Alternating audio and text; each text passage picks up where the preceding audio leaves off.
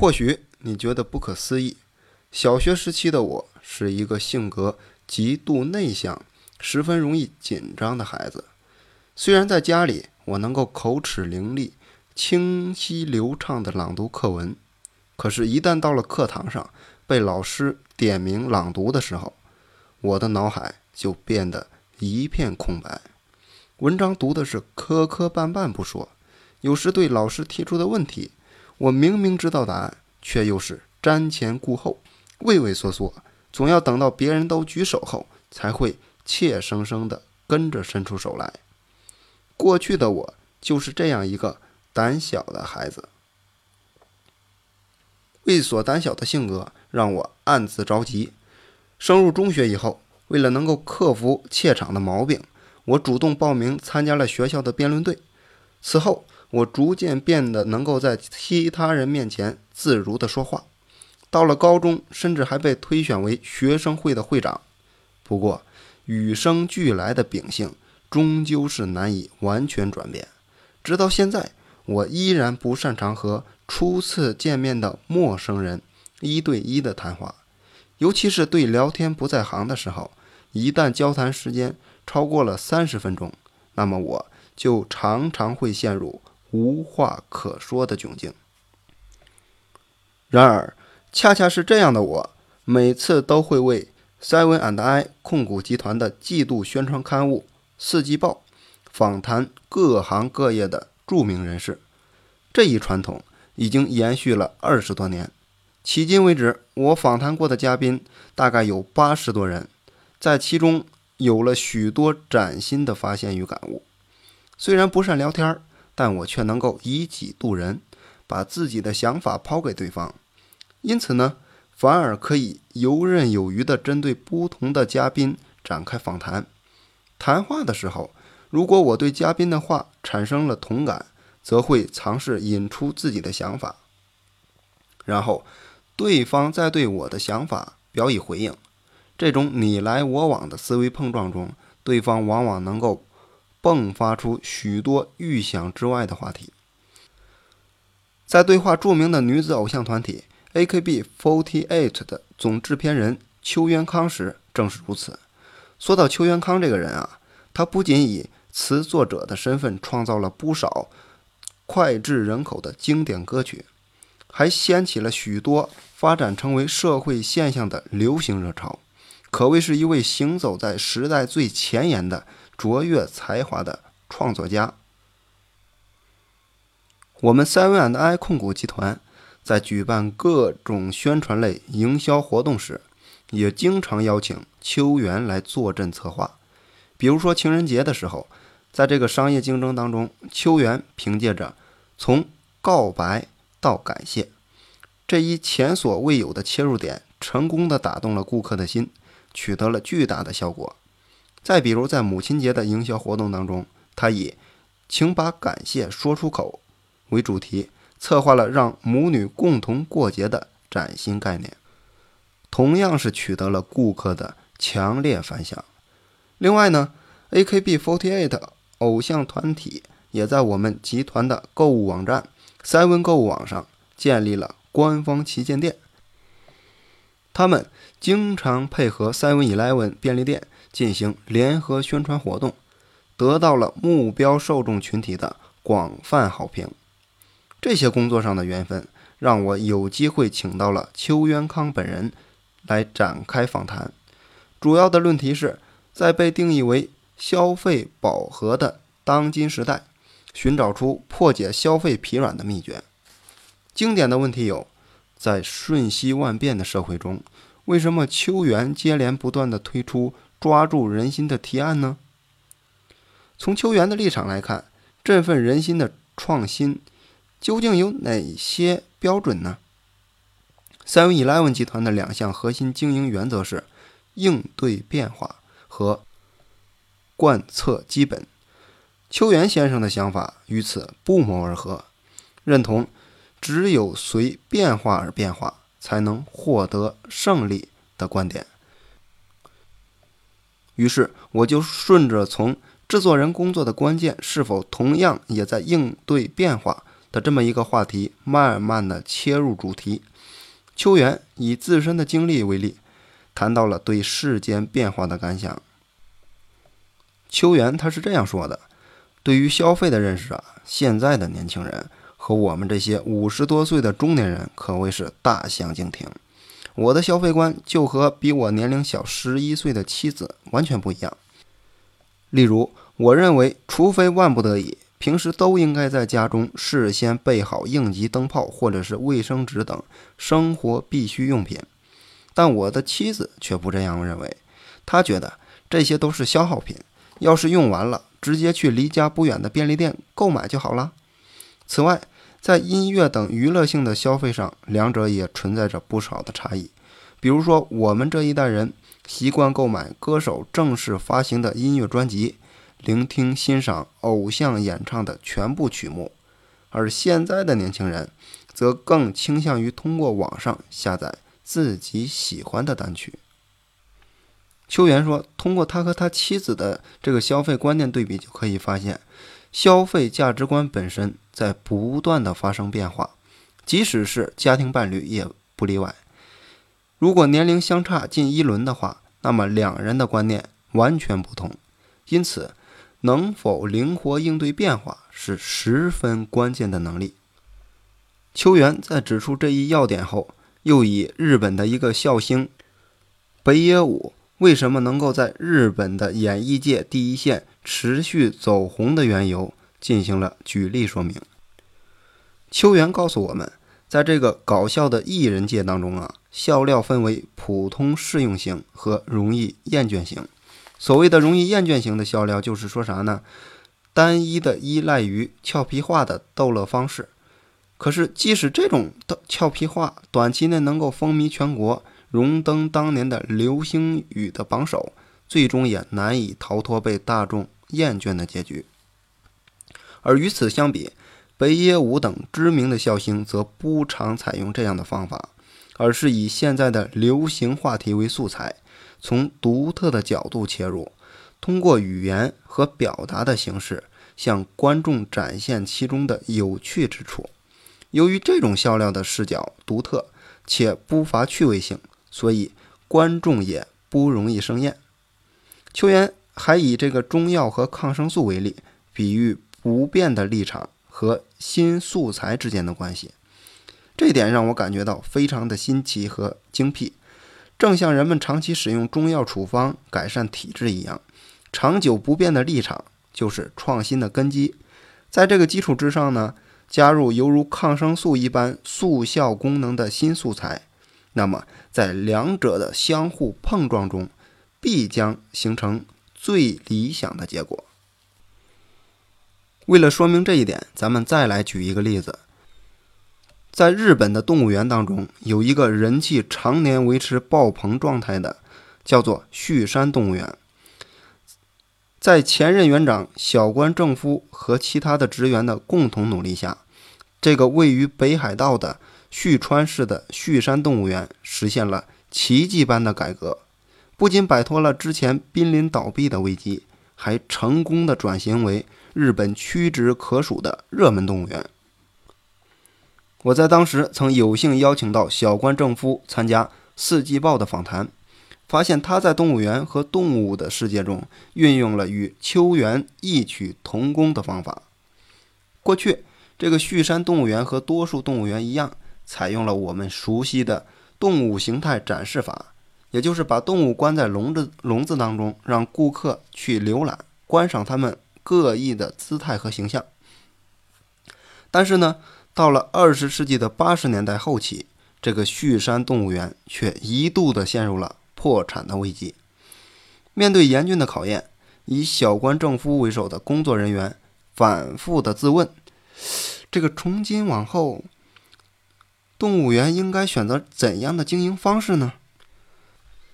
咱们都知道，只有当动物以自主的意志进行活动的时候，才会向游客展现出勃勃的生机。如果是这样的话，就应该创造对应的生活环境，让动物们可以自由的活动，释放与生俱来的天性。想到这一点呢，小关正夫决定以传达生命力为新的概念，重新的塑造动物园的形象。为此，他思考出了独特的行动展示法，引导动物重现活力。结果就是这么一个措施，获得了游客们压倒性的支持。在后面的章节当中，铃木敏文会详细的介绍行动展示法的方案的形成过程。这里呢，咱们需要重点关注的就是形成新方案之后的努力。这个小关政夫告诉铃木敏文，如果想向游客展示动物的魅力，首先要让动物心情愉悦地度过每一天，避免它们因无事儿所做，整天呼呼大睡。如果说动物们每天保持愉悦的心情的话，那么游客则可以欣赏到他们快乐生活的样子。所以，为了能够达成这一点，小关正夫带领他的团队们极尽所能、绞尽脑汁地去想各种各样的办法。而小关正夫接下来的一段话，让铃木敏文更是记忆犹新、印象深刻。小关正夫的原话是这样说的：“不过。”即使想出了一种让动物乐在其中的招数，反复运用几次，它们也会逐渐的厌倦。因此，必须不断的推陈出新，采用新鲜的方案才可以。如果说动物们因为玩腻了而感觉到无趣，那么入园观赏它们的游客也必定感到无趣。因此呢，小关正夫的团队把传达生命力。视作不变的立场，在这个基础之上，常常的融入一些新的素材，比如说对这个猴山进行布置，饲养员为了能够真实的还原自然界，把这个饲料藏到花心思才能找到的隐秘的地方，使得猴子们必须全神贯注的觅食。但是如果掩藏食物的地方一直固定在一个地儿的话，那么不仅猴子提不起精神。游客也会看腻，所以呢，工作人员总是想方设法的寻找各种各样新的藏匿之处。如上所述，旭山动物园从未停下过创新的脚步，不断的酝酿出新的创意，最终成功的转型为看不腻的动物园，让全国乃至于全世界的游客都为之着迷。音乐制作人邱元康和旭山动物园的故事，都浓缩了所谓这个销售力的一个基本要素。以食物为例，商家只有推出美味的东西，顾客才愿意购买。但是反过来说呢，美味的东西同样也是容易生腻的东西。食物做得越美味、越精致，顾客就越容易生腻。我经常对员工是这样说的。很多人认为，如果一周能够连续三四天都在高级餐厅用餐，是一件奢侈而令人羡慕的事儿。然而，真正得到了这样的机会的时候，人们往往只是在最初尝试时抱有新奇感，之后反而将无比的惦记茶泡饭或者是拉面的味道。无论再怎么美味的食物，顿顿都吃的话，依然逃不过。让人生腻的命运。过去在创业初期的时候，我们公司周边没有什么价格适中的餐馆，董事们每天的午饭大多是鳗鱼、寿司以及著名饭店的外送便当等高档食物，口味虽然出类拔萃，可是天天这么吃，依然让人感到腻歪。正是这段经历，让我充分的体验到了越美味的东西。越容易生腻的道理，所以呢，我们的产品也遵循了同样的规律。比如说，在二零一三年四月，Seven God 是我们控股集团的自有品牌。同时，我们还推出了 Seven Prime 更高端的产品系列，正式的向市面上推出了黄金面包。虽然三 Prime 系列也提供面包类的食品，但黄金面包与此不同。它是我以想要制造出更好吃的面包为基础研制而成的产品。黄金面包百分之百的选用高端的特制小麦粉，并使用麦芽提取物进行促进发酵，再添加来自于北海道的生奶油和从加拿大进口的蜂蜜，最终形成令人回味无穷的香甜口感。同时，我们选择了需要花费大量时间的手工揉面工序，更让面包增添了一分香甜松软的独特风味。一袋重约一斤的黄金面包中，共有六个切片，售价是在两百五十日元，比生产商生产的全国性品牌面包的定价高出了百分之五十以上。也是过去的自有品牌产品系列当中的两倍。尽管如此，它松软的独特口感依然赢得了消费者的大力支持。黄金面包上市之后，仅过了两周，总销售数量就突破了六十五万个，营业额呢超出了预期的一点五倍，并在之后连连攀攀升。短短四个月，总共售出了一千五百万个。成为了当之无愧的畅销产品。到了这么一个阶段，商家普遍的做法是要求员工趁热打铁，专注于销售。但我却下达了立刻开始研发新一代产品的指示。黄金面包虽然口重、口味出众，却也容易令消费者生腻。作为优秀的商家，不应该等到消费者生腻之后再来着手开发新的产品。